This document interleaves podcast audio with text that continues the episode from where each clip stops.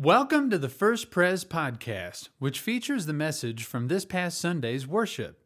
Our services are Sunday mornings at 8:30, 9, 10, and 11 o'clock. You can learn more about First Pres at firstprescos.org. Good morning. The scripture that we're going to be hanging out in today is found in Paul's second letter to the believers in Thessalonica. Uh, and it's a little bit of a long one, but there's rich stuff in here that has the power uh, to actually encourage us and change our lives. So, shall we hear the word of the Lord together? This is from Second Thessalonians, the first chapter, beginning in verse 1. Hear the word of the Lord. Paul, Silvanus, and Timothy to the church of the Thessalonians in God our Father and Lord Jesus Christ, grace to you and peace from our God and Father and the Lord Jesus Christ. We ought always to give thanks to God for you, brothers, as is right, because your faith is growing abundantly. And the love of every one of you for one another is increasing. Therefore, we ourselves boast about you in the churches of God for your steadfastness and faith in all your persecutions and in the afflictions that you are now enduring. This is evidence of the righteous judgment of God, that you may be considered worthy of the kingdom of God, for which you are also suffering. Since indeed God considers it just to repay with affliction those who afflict you, and to grant relief to you who are afflicted as well as to us when the Lord Jesus is revealed from heaven with his mighty angels in flaming fire, inflicting vengeance on those who do not know God and on those who do not obey the gospel of our Lord Jesus. They will suffer the punishment of eternal destruction away from the presence of the Lord and from the glory of his might. When he comes on that day, to be glorified in his saints and to be marveled at among all who have believed, because our testimony to you was believed. To this end, we always pray for you, that our God may make you worthy of his calling and may fulfill every resolve for good and every work of faith by his power, so that the name of our Lord Jesus may be glorified in you and you in him, according to the grace of our God and the Lord Jesus Christ. Amen. Well, good morning again. Uh, it's great to be with you guys, and I don't know if I expected the opposite of this, but I've been surprised how at home I feel here. Uh, I, think, I think some of that is just being at an ECO church. So I'm an ECO pastor. I've been pastoring an ECO church for 11 years. And so I think some of it is just being, you know, I'm here and like the songs we're singing and what we're doing, it's like, oh, these are my people. All right, okay. So, so that's some of it. And then some of it is being back in Colorado. I, I lived somewhere in Colorado for 11 years. Uh, and so it's really um, encouraging to be back at elevation. So I would tell you that the somewhere was Boulder, but I don't, don't want you to hold it against me, so I'm not going to tell you that that's, that that's where I lived. Um, and I did, I worked with InterVarsity Christian Fellowship doing campus ministry for 14 years. Uh, I've been a pastor of the local church now for 11 years, but the most important thing to know about me relative to this morning's message uh, is that I've been married to my wife, Wendy, for 23 years now. I brought a picture of, uh, my, of my family, and there's, and there's a reason I'm going to introduce you to my family. This isn't just like parental, you know, pride, uh, uh, gratuitous pride here. Uh, there's a reason for this, but that's my lovely wife in the yellow pants, of course. So in the back, in the center, that's Simon, my oldest. He's a sophomore in college. Um, my daughter here is the one with her tongue sticking out of her mouth. She never quite got Boulder out of her bloodstream. Uh, and so she, she still has kind of a bohemian kind of way about her. She's a senior in high school, about to graduate. And the one who at least is not hiding his face, and so we were pleased with the photo, uh, is Victor, my youngest. He's 13. He's in middle school. He's in seventh grade right now. And that's my mom, Nancy, over there. We uh, turned our two car garage into what we call the West Wing, and she retired. Uh, in, in, the West Wing and lives with us. And, and the reason I um, show you this really two things. One, if you were curious whether I married up or not, it's really clear I did. And then number two is the scripture that we just read from Second Thessalonians keeps making me think about my three kids. Like it's making me think about my three kids because Paul, what he's doing in the first chapter here is he's kind of um, he's unpacking and giving us insight into his prayers for the believers in Thessalonica. And so the longer I've been hanging out in this chapter and seeing how Paul prays for them, it's made me reflect on how I pray for my kids. And I do pray for my kids. Uh, Paul, in the 11th verse here that I just read, he says, We pray for you always, right? Now, I can't say that. Uh, I'm not as much of a prayer as Paul, I guess. I can't say I'm always praying for my kids, but I can say I pray for them more than I pray for anyone, including myself. In fact, I've not, you know, I wasn't natively like, like a big time prayer. Probably as a pastor, I shouldn't say that, but just don't tell the people back in St. Louis. But um, it wasn't until I had kids, then I really started to pray. I bet a lot of parents in here can testify to that too, right? And I started praying a lot for my kids, and, and a lot of it's just during the day. I think about them and I send a prayer up. A lot of it's at tuck in time at night, right? I put my hand on their forehead and, and, and, and I pray prayers for them. But it's interesting being in chapter 1 of Second Thessalonians because Paul is like, it's very voyeuristic. The epistles, we get to watch him write a letter to someone else. And he pulls back the curtain on how he prays for them and the manner that he prays and the content that he prays for them. And it kind of has uh, brought me back in touch with again with this little niggling I've always had in the back of my head that um, I might not be praying the right things for my kids. So I've been reflecting, uh, and I would say the average prayer that I pray for my kids is something like this whether it's I just pray it in the day or my hand is on their head at tuck in time. My most common prayer, content wise, for my kids is God, this would be an example God, would you have Simon meet with encouragement today? Would you just have him meet with encouragement today? And that's it. And, uh, and, and then and if there's a season when he's not meeting with encouragement, I just pray it louder. You ever, you ever do those prayers, prayers to God where you're like, no, really, God, like I kind of meant that. God, like have him meet with encouragement, like really today, like he could experience success and people who like him. Could that happen today, Father? Please. I mean it. Amen. you know, like I, I, I really mean this. But I've, I've always, and that's my most common prayer. And I've always had this niggling a, a, uh, uh, a thought that I'm not praying enough and that I haven't finished, quite finished the sentence. And part of that comes from uh, Steve Hayner, an interaction I had with Steve Hayner 20 years ago. Uh, Steve was at one point the uh, president of InterVarsity Christian Fellowship. He was president of Columbia Theological Seminary, member of ECO, great guy. He's gone to be with the Lord after, after you know, the Lord established the work of his hands. Beautiful ministry. Uh, but Steve Hayner was uh, about 20 years ago meeting with a group of us college ministers, and he was telling us how his uh, understanding of college ministry had changed since dropping his daughter off at college as a parent. And so he told us the story of how he. Um, he went to one of those, you know, when you drop your kid off, I've actually done this now. And so the college will throw um, gatherings for parents who are freaking out, like on move in day. And, and I, think, I think there's two reasons they do it. I think one reason is uh, to just get the parents together and go, shh, it's okay. It's, okay. it's going to be fine. And I think part of it is to get them out of their kids' hair so their kids can actually start the next chapter of their life. But Steve was telling the story that he was at one of these like mixer things, and he's talking to another dad also dropping his daughter off. And, that, and so Steve, making conversation, said to that dad, What are your hopes? Like, what are your hopes for your daughter's time here at college? And this guy said to him, You know, all I want is for her to be happy. And Steve Hayner's response to that, which I've never forgotten and has haunted me for 20 years. So you're welcome. I'm going to share it with you. And now it will haunt you for the next 20 years of your life. Steve Hayner said, and I looked at that father and I said, Oh, I want so much more than that for my daughter. Which I'm sure he delivered in his characteristic grace. But like that is, right? I just want my daughter to be happy. And he's like, oh, I want so much more than that. And so as I'm praying over the years and I pray for my kids, Lord, may, may they meet with encouragement today.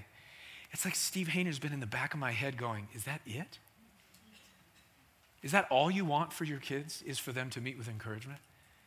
And I've had this sense like there is more because they're not always met with encouragement. And what else do I pray? And I faltered to be able to finish that sentence.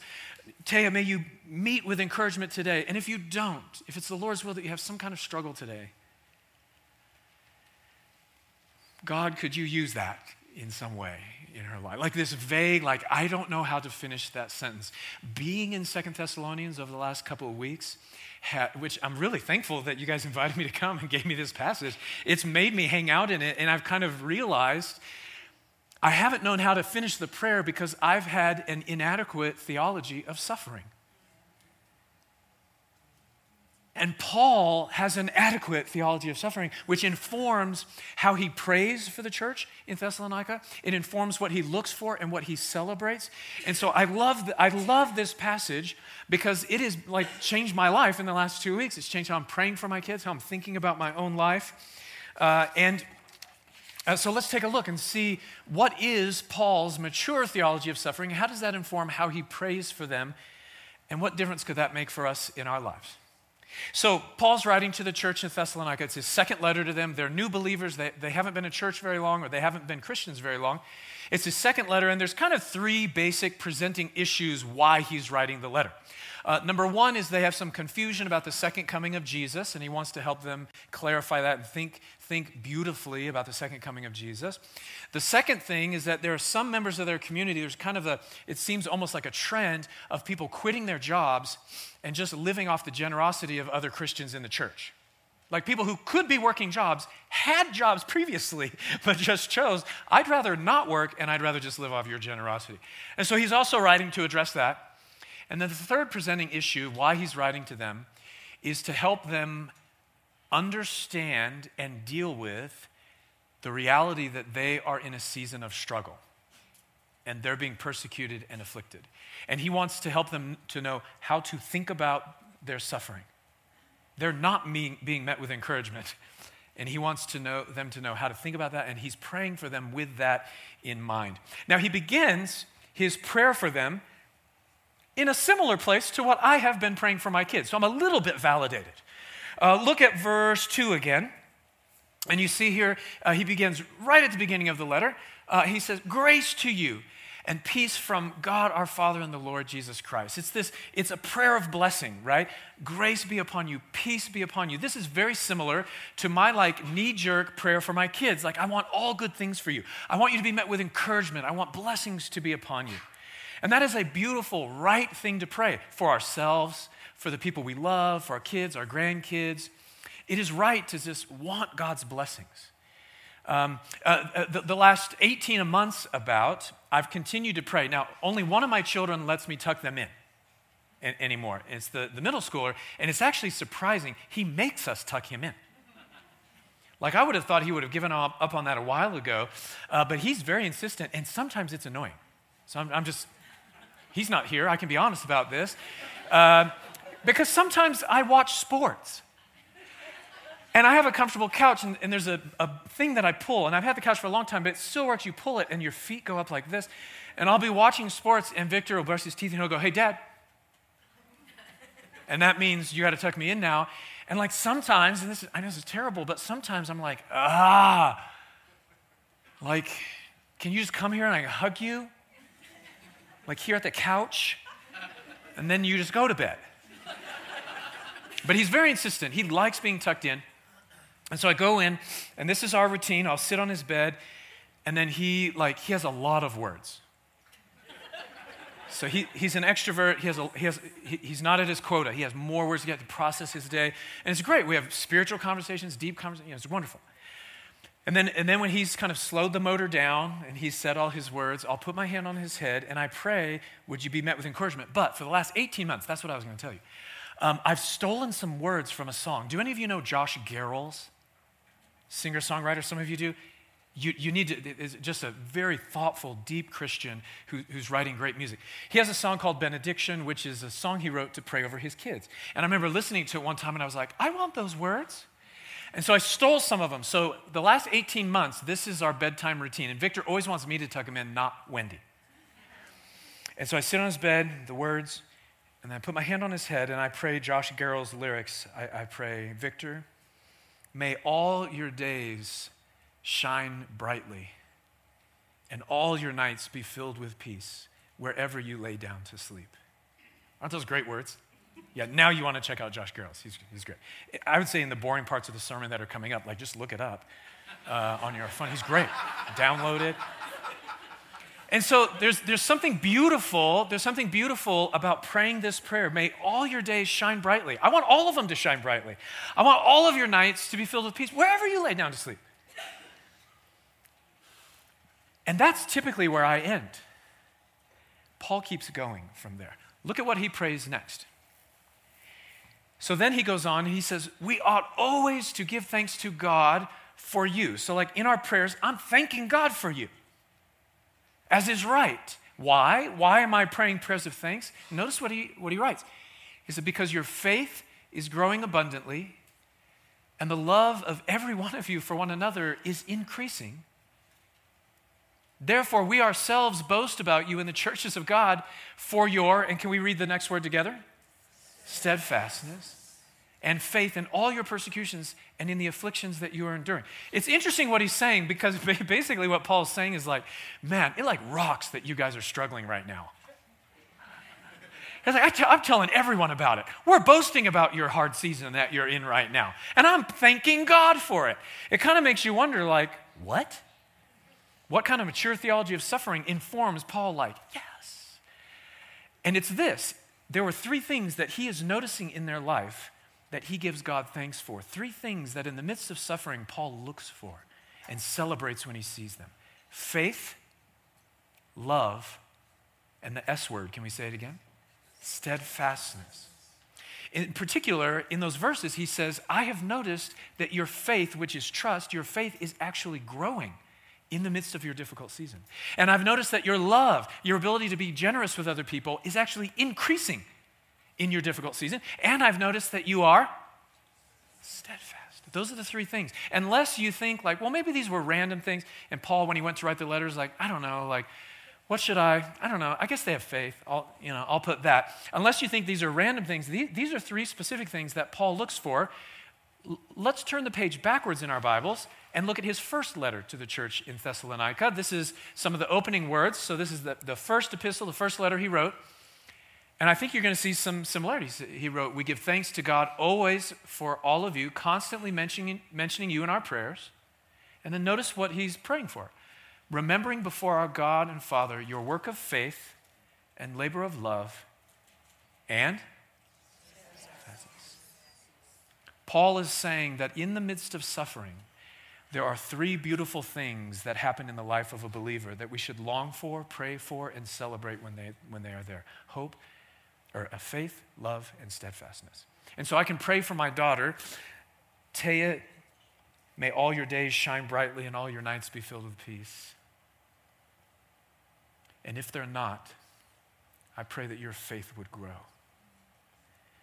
Faith is trust, of course, trust in God. And we can pray that our trust in God, our nearness to God, our leaning on God, the, having that rope and knowing He has me, that that would actually grow if times are difficult. And then, secondly, we can pray that love would increase. And of course, we all know, and you've experienced this, when you're suffering, it's hard to love other people, right? Even those of us who are like nice people in regular weather, when we're suffering, we get meaner, right? Have you ever noticed that? You get short, and you you know, and you and you and you you're impatient with other people, and and one of the things we can pray, I can pray, you know, Father, may Simon meet with encouragement today, and if he doesn't, would you increase his ability to love the people around him in spite of that?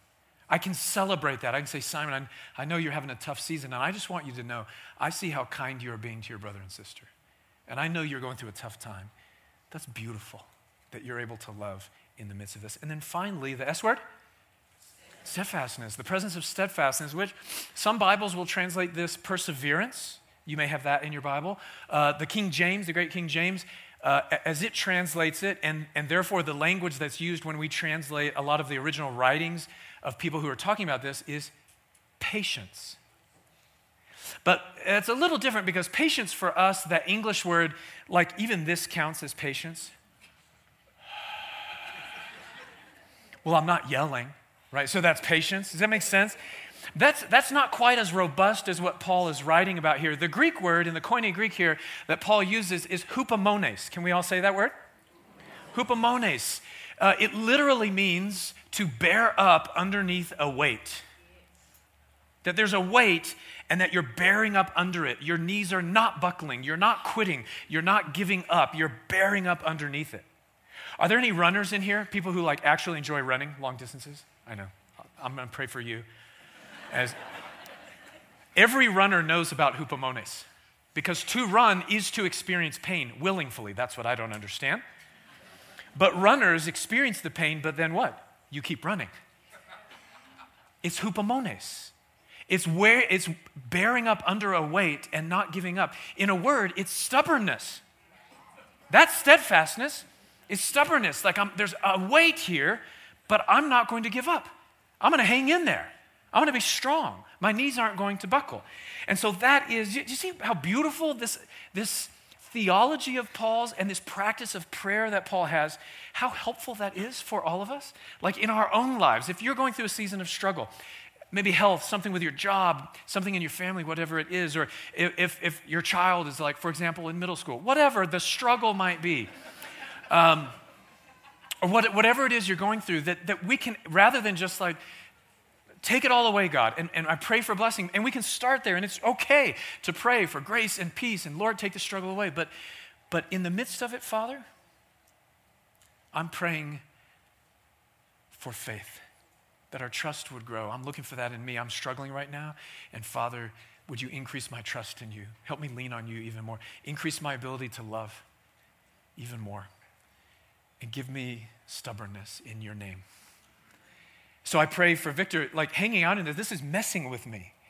And I love it because I like hanging out in Second Thessalonians, I feel like I finally have an answer for Steve Hayner. I finally know how to finish the prayer.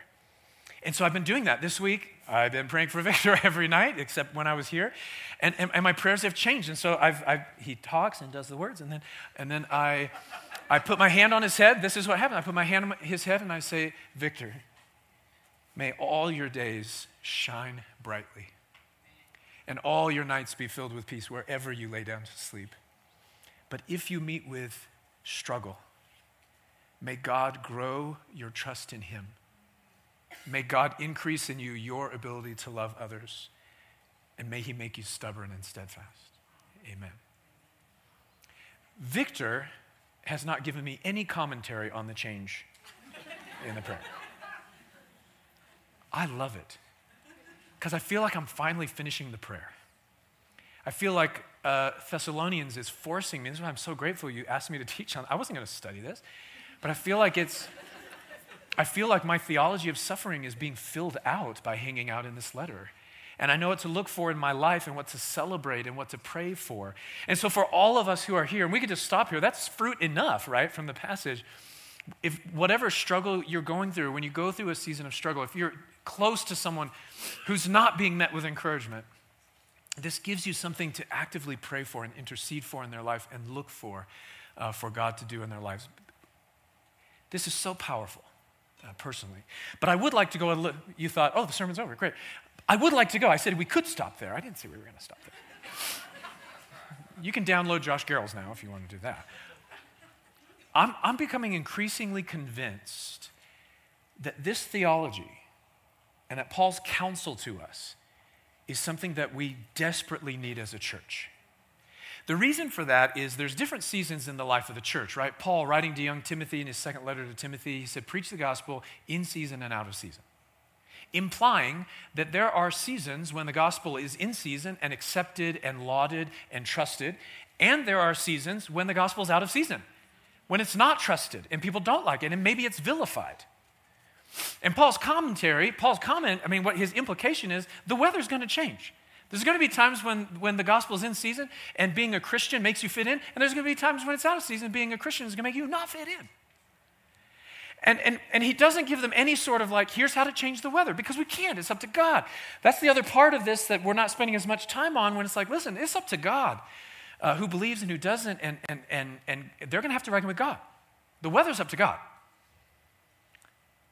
i am becoming inc- increasingly convinced that we in the West are living in a season when the gospel is, let's put it this way. I don't want to overstate my case. The gospel is less in season now in our country than it was 50 years ago. I think that'd be safe to say. Um, now, asterisks, there are actual places in the world where Christians are being killed and arrested for being Christians. So let's not pretend that that's where we are, but we are in a place where the weather's changing. It's been changing for about 100 years, and that feels a certain way to us. And, and it, it feels a certain way where uh, anytime uh, you're in a season of suffering, you're taking it on the chin for your faith, or, or, or struggling for anything for that matter, really there are two human responses, right? It's in our limbic system. You don't even think about it. If you're taking it on the chin, you're either going to fight or you're going to flight. You're either going to punch back or you're going to try to escape. And this is the case for persecuted Christians in the early church, right? They were tempted to either go to door number one, which is a door of anger and bitterness and punching back at the culture around them. Or the early Christians were going to respond by going to door number two, which was flight, and saying, like, I want to withdraw from my neighbors. I don't want to have, I, I hate being around people who don't understand me. I just want to hang out with Christians. They were tempted by both of those things. That's why Paul, I believe, wrote this letter to them and said, both of those doors are sub biblical options for you. There's a third way it's the way of trust and love and stubbornness, hanging in there and that's why he wrote this to them. And I believe we need this word today because the change in culture around us, I believe, is tempting some of us to door number one, to get bitter and angry at the culture around us and punch back at it in any way we can. I think others of us are being tempted by door number two, two right? One, two. By door number two, to withdraw from society. And like, I just don't want to, I want to protect me and mine from the culture around me and have nothing to do uh, with my neighbors and the world around me. And I think we need this reminder that there's a third way a way of trusting God, not minimizing love, not curling in on ourselves, but increasing our love for our neighbors and being steadfast, being stubborn, being under the weight and not giving in. And here's do you want to get excited about suffering? no. No? Can we talk about something else? This is beautiful. This is like meat for us that we need in the midst of this, and it helps guide us, all of us, to, uh, to choose these things. Even if, like, and you may be thinking, like, I don't know if I can choose door three. I don't know if I want door three. There may be some of us who are like, I actually really like being bitter at the culture around me. I enjoy it, I nurse it. I like being angry. And there's some of us who are like, no, I'm committed to a strategy of withdrawal. I don't want to have anything to do with the world around me. And so, is it really possible? Is it possible to not give in? Is it possible to have our faith grow and have our love increase and have steadfastness? Yes. Here's some good news. Let's look at the uh, other verse uh, that we read this morning. This is towards the end. So, so Paul, Paul's saying, To this end, we're praying for you. All the stuff he's just said. That's what I'm praying for you that it would happen, that our God may make you worthy of his calling and may fulfill every resolve for good, every work of faith. Let's read the next three words together by his power.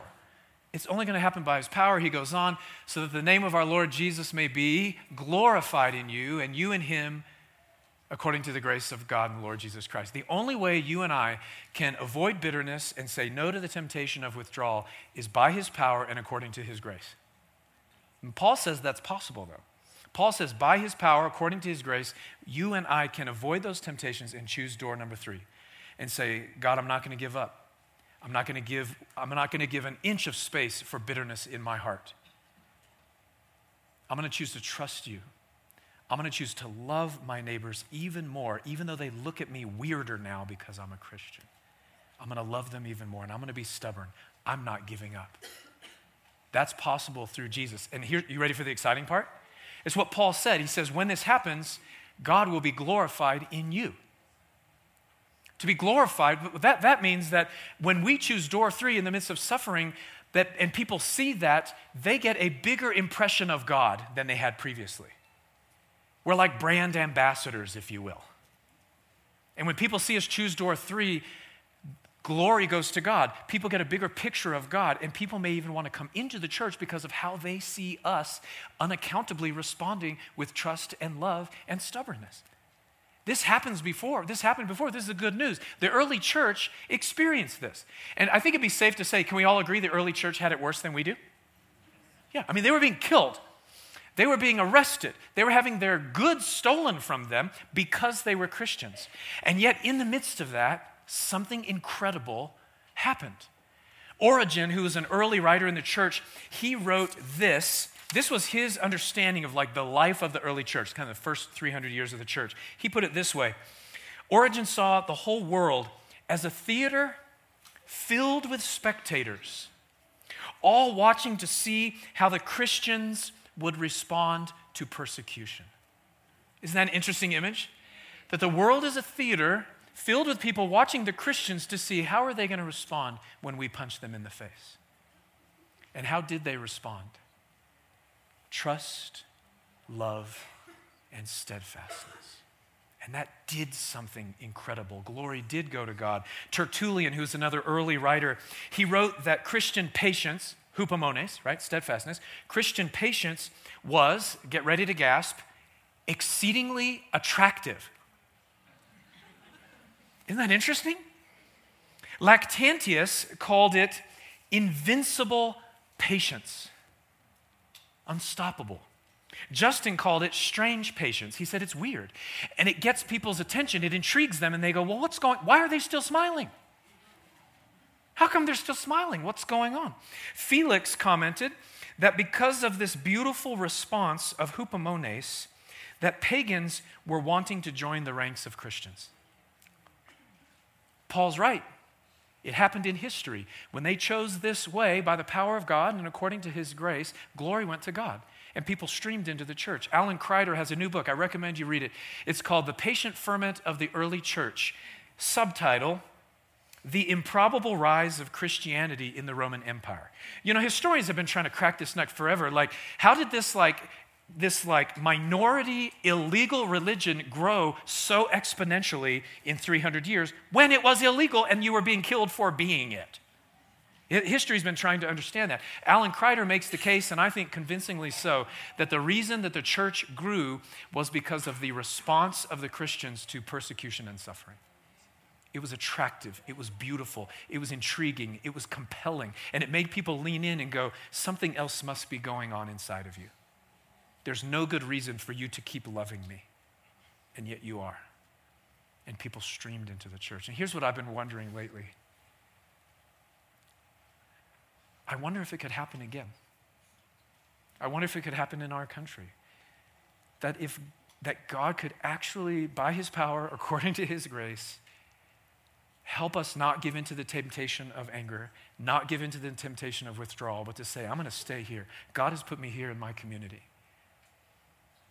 and I'm going to have my trust in God grow. I'm going to love people even more. And I'm going to be more stubborn than the enemy. What if we did that? What would happen to Colorado Springs if everyone here started living strange patience? That's something worth praying for, isn't it? Will you join me in praying for that? Father, I'm just I'm just thankful that you wanted me not just to study this, but preach it four times so I'd finally hear it. And, and, and I thank you for this, how you don't leave us alone in, in, in incomplete understanding of suffering or a naive understanding of suffering. So thank you for this richness, for this solid food that you feed us through your word this morning. Uh, we do confess to you uh, the ways we are tempted to be bitter at. Um, our suffering, whether, whether it's um, individual suffering just circumstantially in our lives or this kind of meta um, season that the church is in, we confess how we're tempted to be angry. Would you save us from that temptation? Lead us not into that temptation, Father. And we confess to you how we're tempted to withdraw and have less to do with non Christians. Father, lead us not into that temptation. But Father, would you, by your power, according to your grace, would you grow our trust in you? Would you increase our love? And would you give us stubbornness in the name of your Son? We pray all this in His name. Amen. Thanks for listening to the First Pres podcast. If you would like more information, you may visit our website at firstprescos.org.